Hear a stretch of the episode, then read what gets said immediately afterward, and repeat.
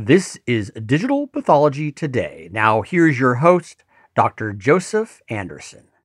We keep hearing that one of the promises in digital pathology will be the ability to develop A I-based tools and algorithms that will allow us to do things we've never done before. This gets a lot of people excited in the industry, particularly computer scientists, programmers, and machine learning specialists. But what about the role of the pathologist?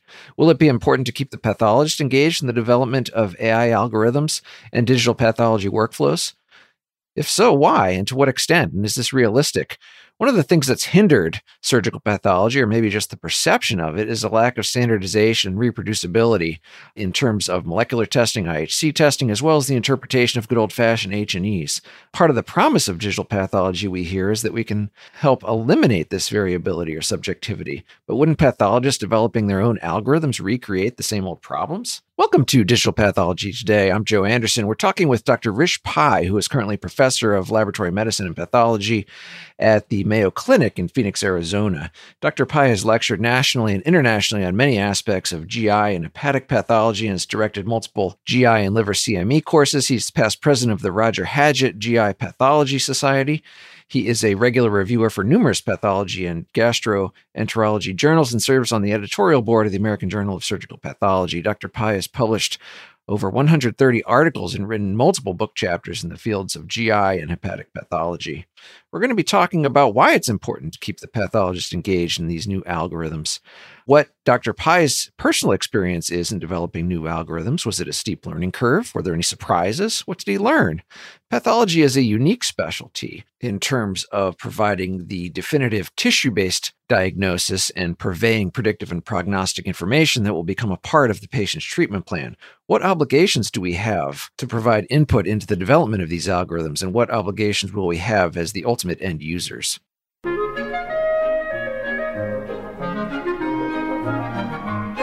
Doctor Rish Pai, welcome to the podcast. Thank you, uh, Joe. It's great to be here. Glad you invited me. Nice to have you on. I think we're going to delve into a, a fascinating topic today, talking about the development of A I algorithms and really how it im- impacts the pathologist uh, with boots on the ground, so to speak. Because I think we're we're all aware we're coming up to this kind of inflection point where we're departing from the old ways of doing things, and we're going to be embarking on new ways, which I think most notably will incorporate algorithms and artificial intelligence.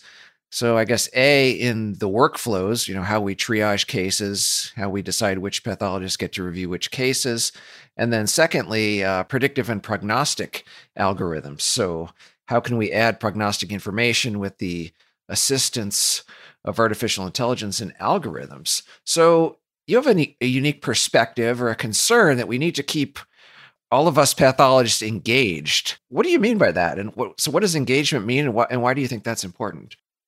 Yeah, no, it's a it's a good question. So, you know, when I first started getting into digital pathology, it's a disruptive technology. You know, we all like looking, or at least I, I do, I like looking at my microscope. I'm used to it. The glass slides are there. It's, you know, I'm, I'm a G I and liver pathologist, so looking at, uh, you know, tubular adenomas, it's it's a few seconds. So what what can digital pathology add? And the more I thought about it, and the more more I, I started using digital pathology, just realizing it's it's just another tool that pathologists have, just like immunohistochemistry, just like, you know, molecular tests. And, you know, we're the end users of it. So it's something that we just need to incorporate into our practice, whether we're using digital pathology just to review slides for conferences or for consultations, or we're using digital pathology for the more exciting stuff, like applying A I algorithms, enhancing and augmenting our diagnoses. So that's kind of where, you know, we're the end users, you know, the, the people with boots on the grounds. And, and and I think we have to engage with it, even if it's maybe uncomfortable to you, or you're not as into the digital platform as people who who live and breathe it. You know, we're, we're with digital pathology from the beginning. I think we're at the point now where just practicing pathologists day in and day out need to start engaging with digital pathology. You know, what comes to my mind is, you know, with that, the adoption of any new technology, there's a kind of a curve, an adoption curve, where on one end you have the the, the renegades, the mavericks, the early adopters, so to speak, and they're probably going to be very interested in being the first to use it, very interested in participating in developing the new tools. right? Then you have the massive middle, and then you have the laggards, right? Who who want no part of it. Exactly. And, you know, and have you know, having worked, you know, in various settings myself, you know, I kind of entered that world where there's an I T department and programmers, or basically people who are not physicians, right? They're not the end user, but yet they have the technological savvy and know-how, and then ultimately design the tool. And there's kind of a goal for a chasm in the middle, right? Where you tell them what your requirements are, and then six months later they come back and say, well, here it is, you know, knock yourself out. And I think there's a very high risk of the thing not working, or, well, or no, no, no, this isn't really what we really wanted. When I said we need to count the cells, I meant this. Or when I said yeah. we need to measure the nucleus, we I meant this. I didn't mean that, right? So, you know, how realistic is it for the pathologist to be involved and give that feedback? I think it's almost not a question of is it is it realistic or not. It's almost like it needs to happen, right? Any tool that's going to be end up used by pathologists has to have pathologist input. And I think it needs to start right from the beginning. And I think it is realistic. I think there's certainly a group of pathologists in the U S that have been engaged with digital pathology from the beginning, but but I think that needs to expand to everyday pathologists that are engaging and starting to use this.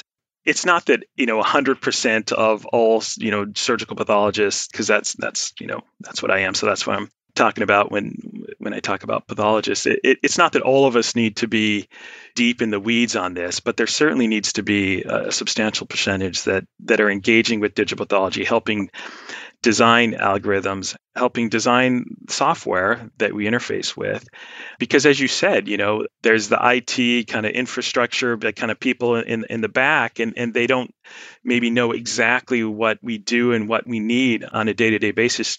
For example, I mean, I this is completely separate from, from A I, but just simply designing an appropriate mouse that we need to view these, or an appropriate system where we can move the slide around in a good way on a on a big screen. And and so far, I haven't really seen a good product for that. And that's that's just dying to be developed. I played around with, you know, Space Mouse and some of these other things. But, you know, just something like that, Joe, just just having the end user engaged, it's a necessity, even if it's hard. Okay. Yeah, that's interesting. You, you mentioned possibly about specialized tools just to suit the purpose of of pathology, because those kind of tools are everywhere. Like there's video games that are opt the controllers are optimized, you know, for playing that video game, or even in medicine. I remember when I was a medical student, I couldn't believe it that in surgery, right? I couldn't believe the specialized tools that they had in surgery just to do very specific tasks, right? So for like stapling up the colon, there was a specific tool, and there was another tool if you wanted to for an ileojejunectomy. So, you know, and just the various retractors. So everything was very highly specialized. But for, I think so far, like you said, for digital pathology, we're just using the regular keyboard and mouse. So, you know, where's our, where's our, all of our tools? Is that coming?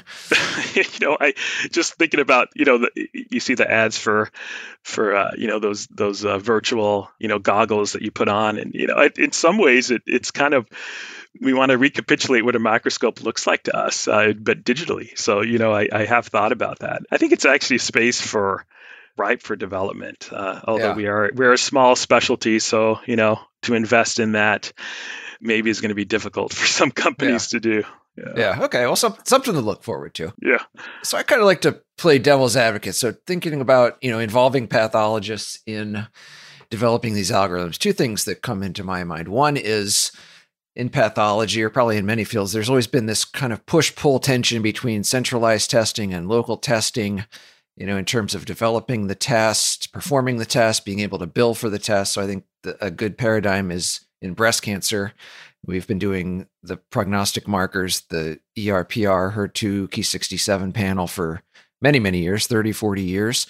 And it started off as a ligand binding assay, which had to be sent to a centralized lab because it was complicated. It involved radioactive material. You didn't want your technicians glowing in the dark and so on. But then came the advent of immunohistochemistry, and then those tests came back to being able to be performed locally in your own lab. And then now we have these fancy molecular tests like the Oncotype tests or Mammaprint or other molecular assays, then back to the central lab. So there's always been kind of this push-pull tension. So similarly with algorithm development, is it going to be concentrated centrally, or is there going to be opportunity for pathologists to develop their own algorithms, or is, is it going to flow back and forth? How, how do you see that playing out?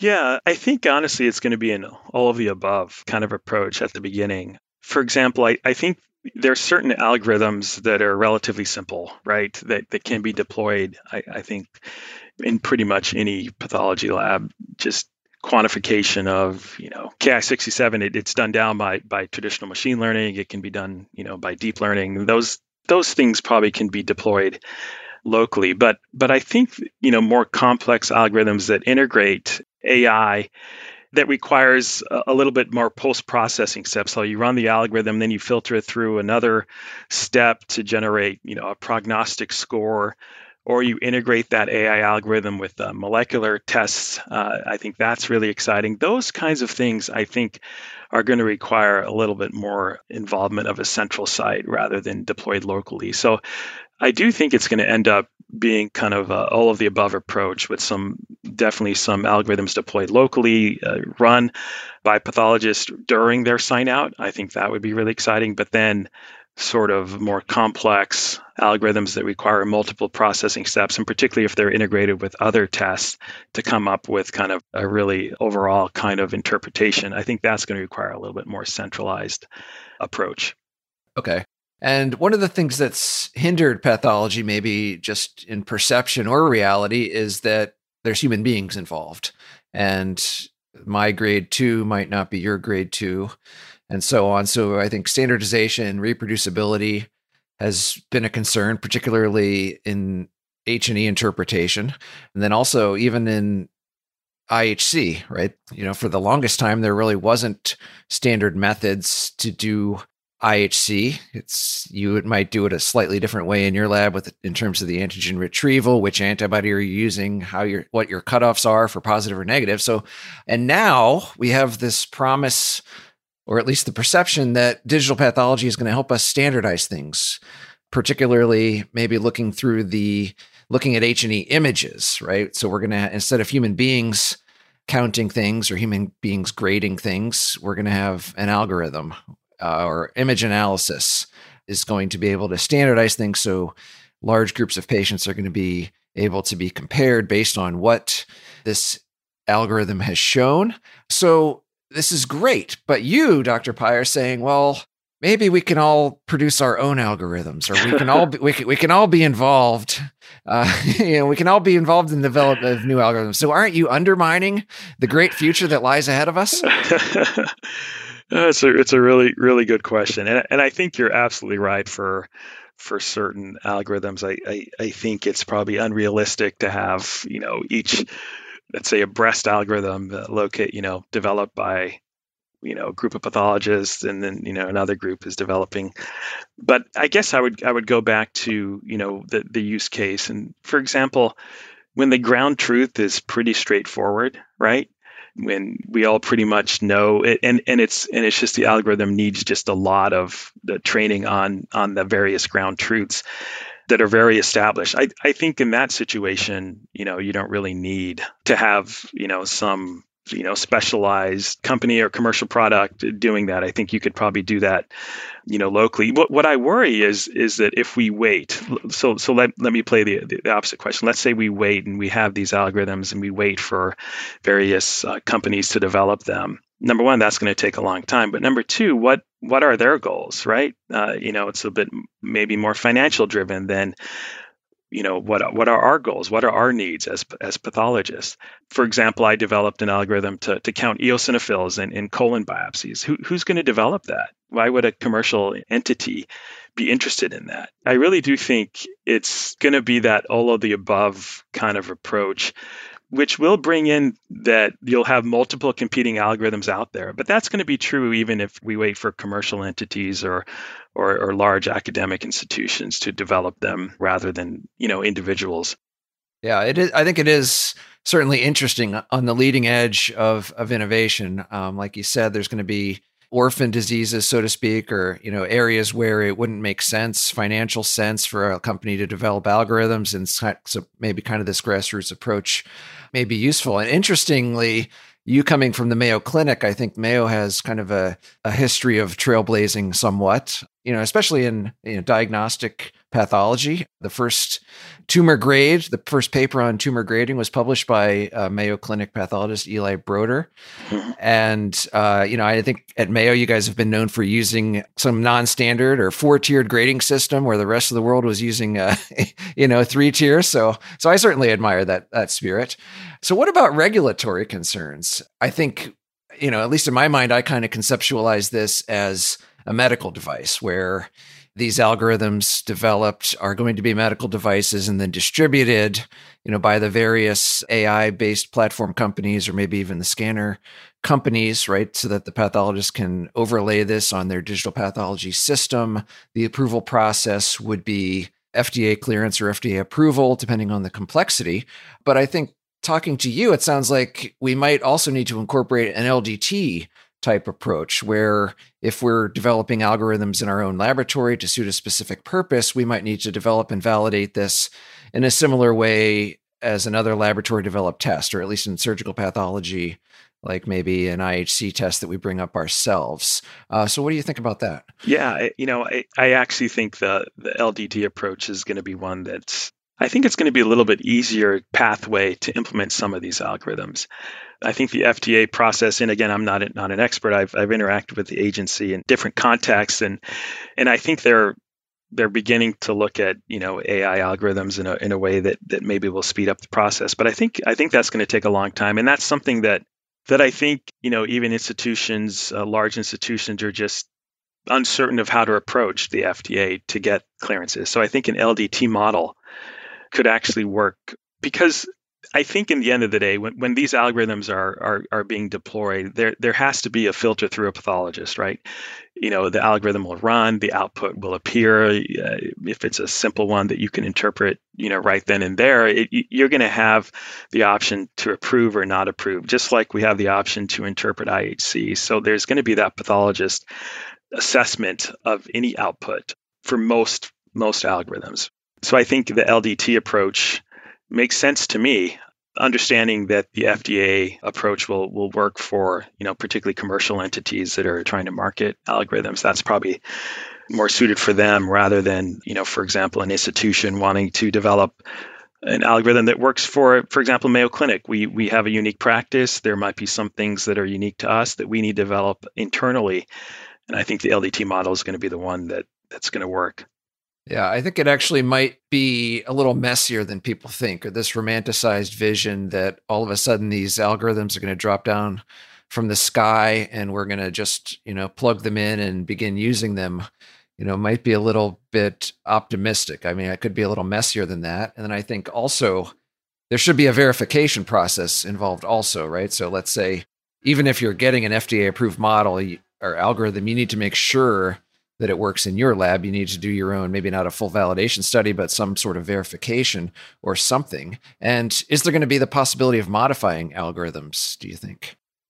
That's interesting. I, I haven't thought about, you know, let's say, uh, uh, you know, would, would, would commercial entities be willing to have it modified? I, I think, you know, I, I actually have not uh, encountered that or, or, or experienced that, but I, you know, having a, a kind of a base algorithm that can be deployed, but then modified and trained on some of your internal material might be an option for algorithms that, you know, maybe not all of them will work right out of the box. You kind of have to do some fine tuning based on, you know, your stains, the way that you, you process the tissue, you know, the types of specimens you have, et cetera. So, you know, I, I think the theme from, from this is it, it's going to take a lot of different pathways to get to the point where the end user, like a practicing surgical pathologist, is is using a variety of different algorithms developed in a variety of different ways.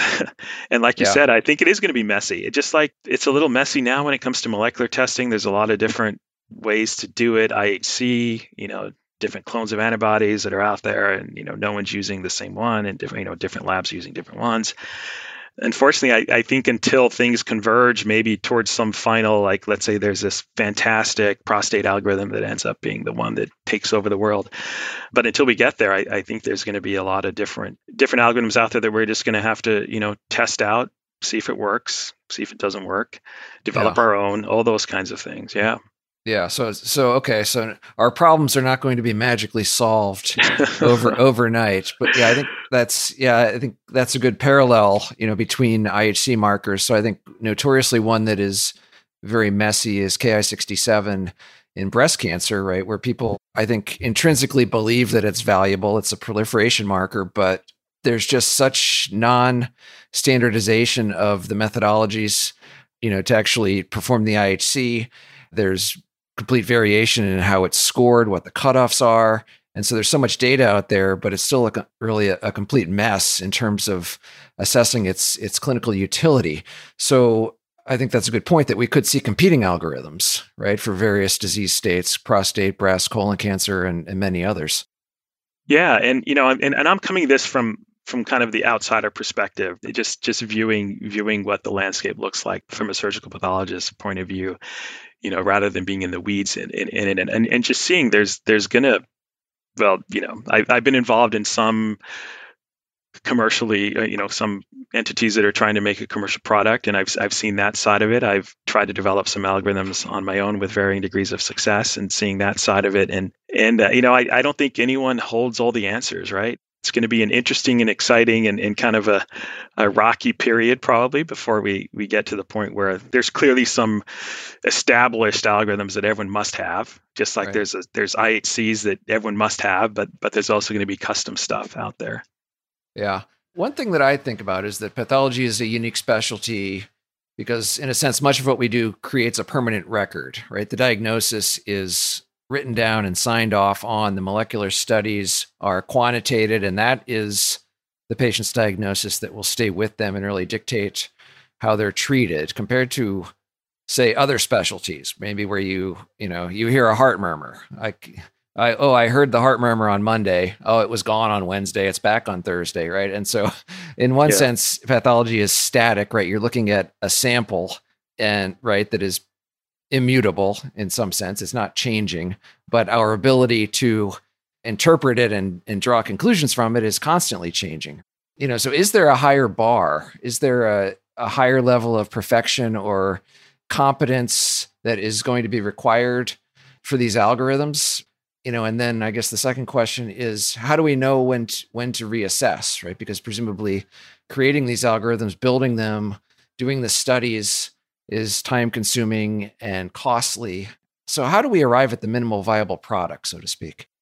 Yeah, and I, I think it, and I'm sure you, you've encountered this too, Joe, that when, when you talk about, you know, A I and, and pathology, and and there's a sense, oh, you know, pathology is gonna gonna be replaced. We're gonna have algorithms that that make the diagnosis. And I think that's where, if you're going to have an algorithm that makes a diagnosis where a pathologist does not is not involved, I think that's when the bar is extremely high, right? Like you said, we basically, you know, whether it's true or not, you know, it's there's a right diagnosis and a wrong diagnosis in, in, in pathology. I mean, there's certainly gray zones, as we as we all know, but sort of those algorithms that that are the ones that are attempting to make the diagnosis and kind of remove the pathologist from from interpretation, I think are the ones that the, the bar is is astronomically high. It has to be, you know, any error is going to be horrible.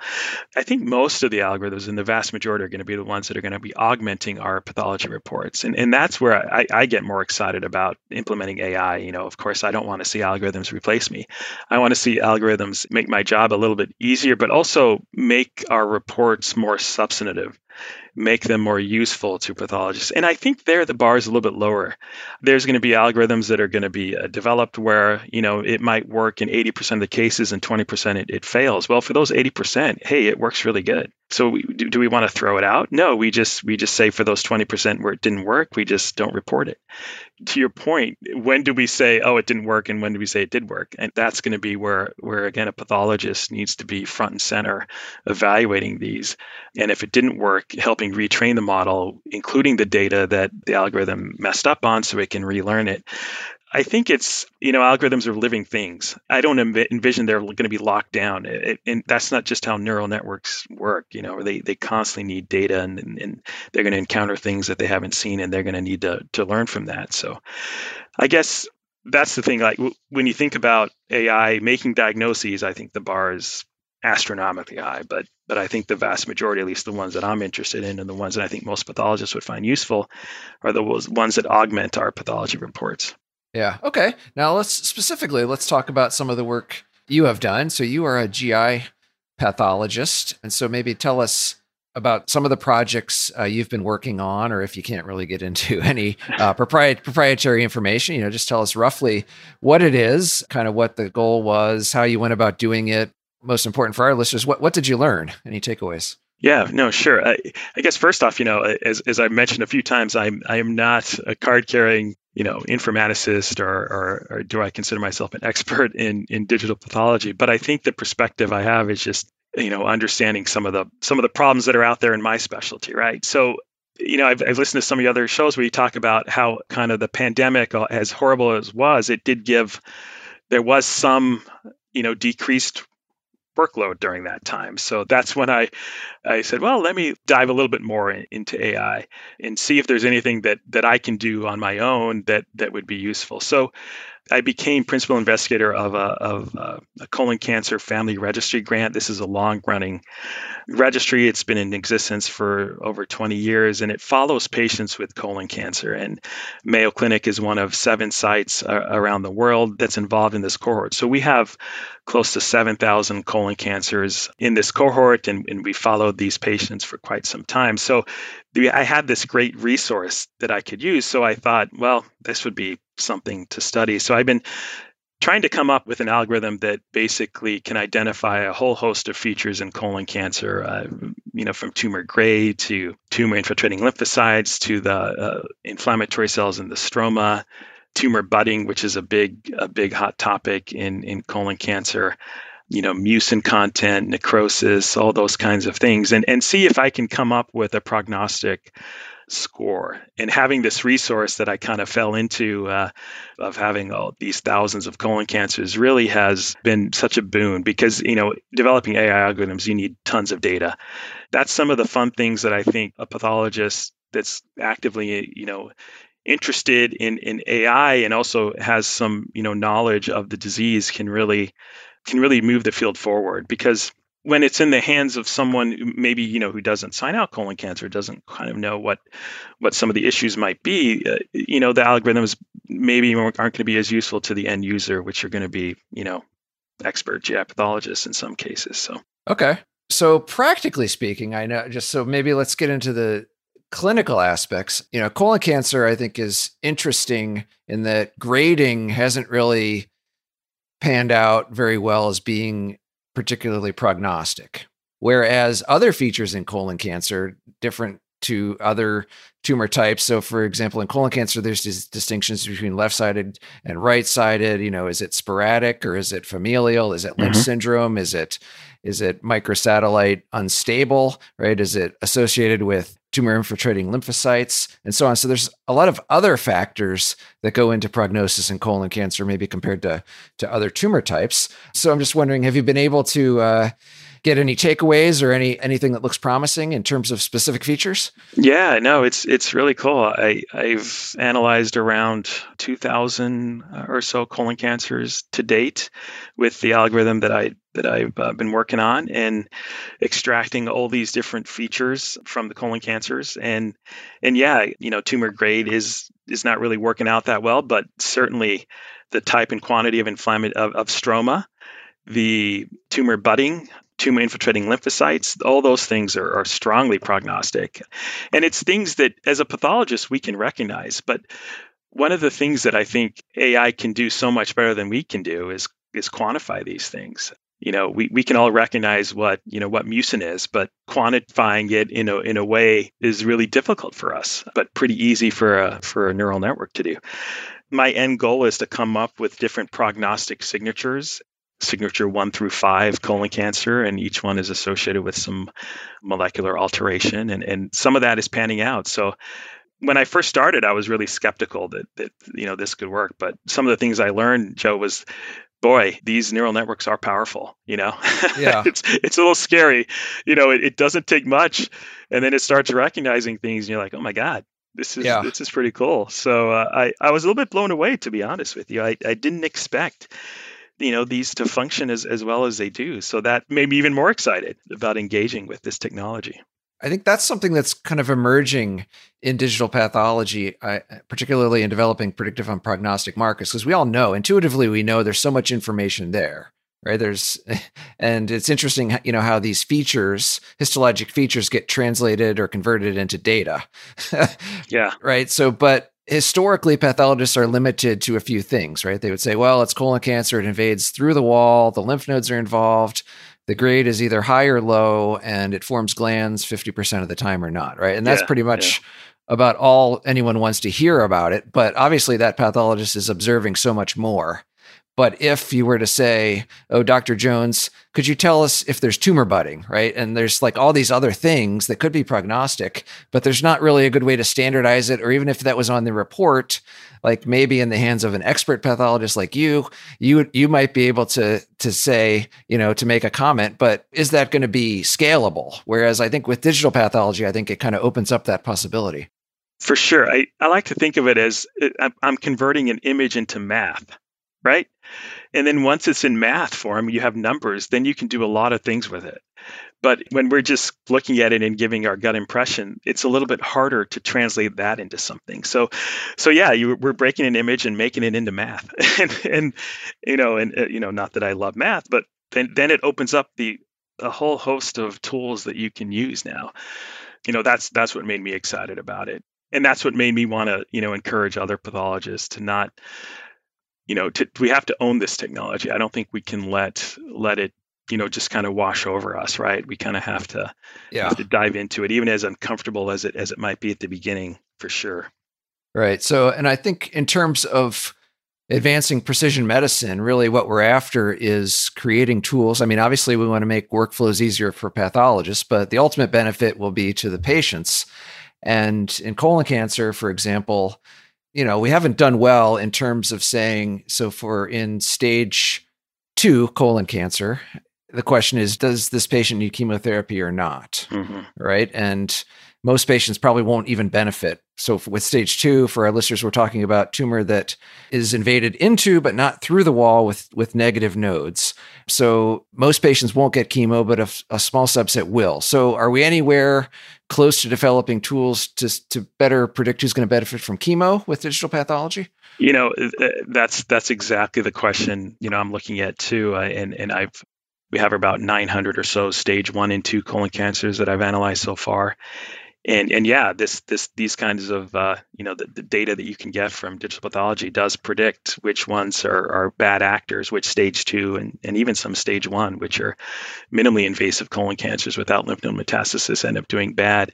But part of this this colon cancer family registry, it's multiple sites, and so I'm collaborating with uh, with, with a group in in Toronto, and they're um, with a medical oncologist there who's taking a different approach to A I and and more more uh, loosely supervised approach, where uh, he's going to feed into a neural network uh, patients who got chemo and those who didn't, and and ask the question, what predicts this patient will respond to chemo, more of a predictive biomarker. And, and that's also exciting. So, you know, we're taking multiple different approaches. Uh, I'm doing a more classic kind of segmentation analysis to break the image up into different regions and quantify things. And, and he's taken more of a different approach, which I think is also going to be quite powerful. So I do think we're on a, a bit of a, you know, exciting time where we're going to start start to use these technologies in, in the in the clinical in the clinical realm. So I think we are getting closer, Joe. I think there's going to be some, you know, prognostic, certainly, and predictive, hopefully,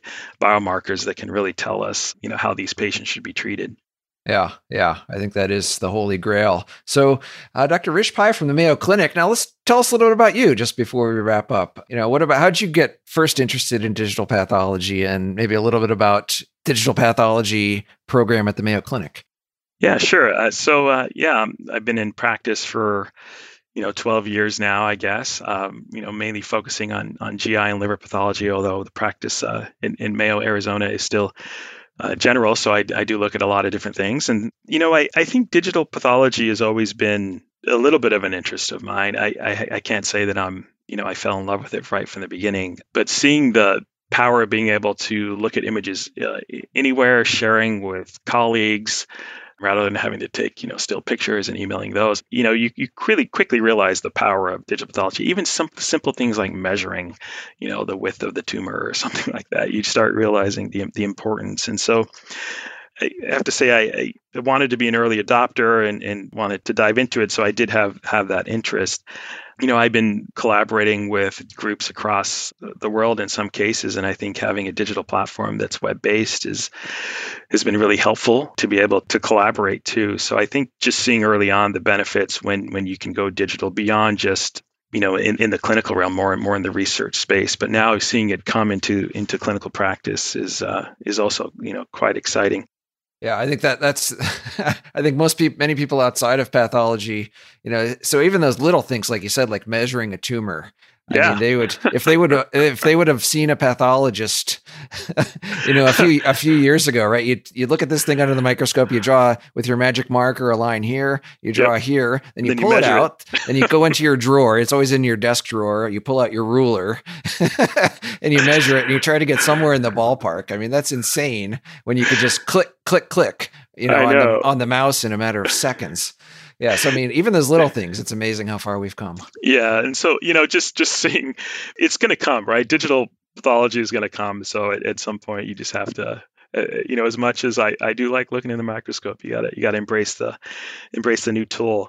And Mayo is is really on the cutting edge now. I, I think they've really embraced, you know, and I'm I'm certainly I'm not leading the digital pathology program at Mayo. I'm I'm just um, you know, involved in, in, in to some extent in, in, in Arizona, but but I you know seeing how how they're progressing, and it's really a digitizing the practice program here. We really at Mayo want to get to the point where everything is digitized. We're we're deploying and utilizing A I algorithms, and the timeline that they want to do this is pretty aggressive. I think in the next couple of years, it's going to be to the point where we're we're looking at things digitally. We're for clinical practice. We're we're we're using the tools that are, you know, A I tools that are that are available, and you know they're they're helping me support my colorectal cancer algorithm too. And and there's hope that maybe we, if it works out, and we develop a pretty cool prognostic and predictive uh, score that we can actually implement that at, at Mayo. So yeah, it's it's an exciting time. I, I think the next couple of years,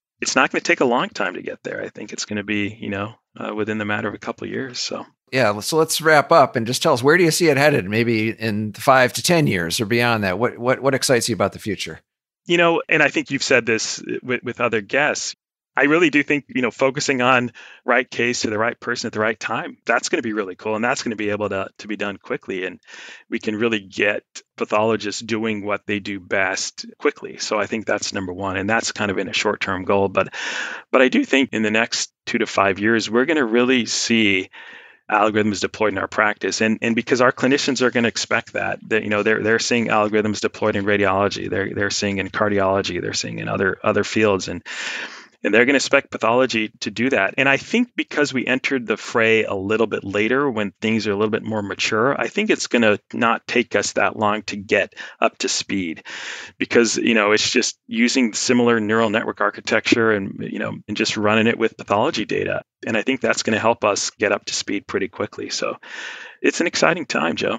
Yeah, absolutely. Bringing pathology up to speed. Well, our guest has been Doctor Rish Pai from the Mayo Clinic. We'll see you next time on Digital Pathology Today.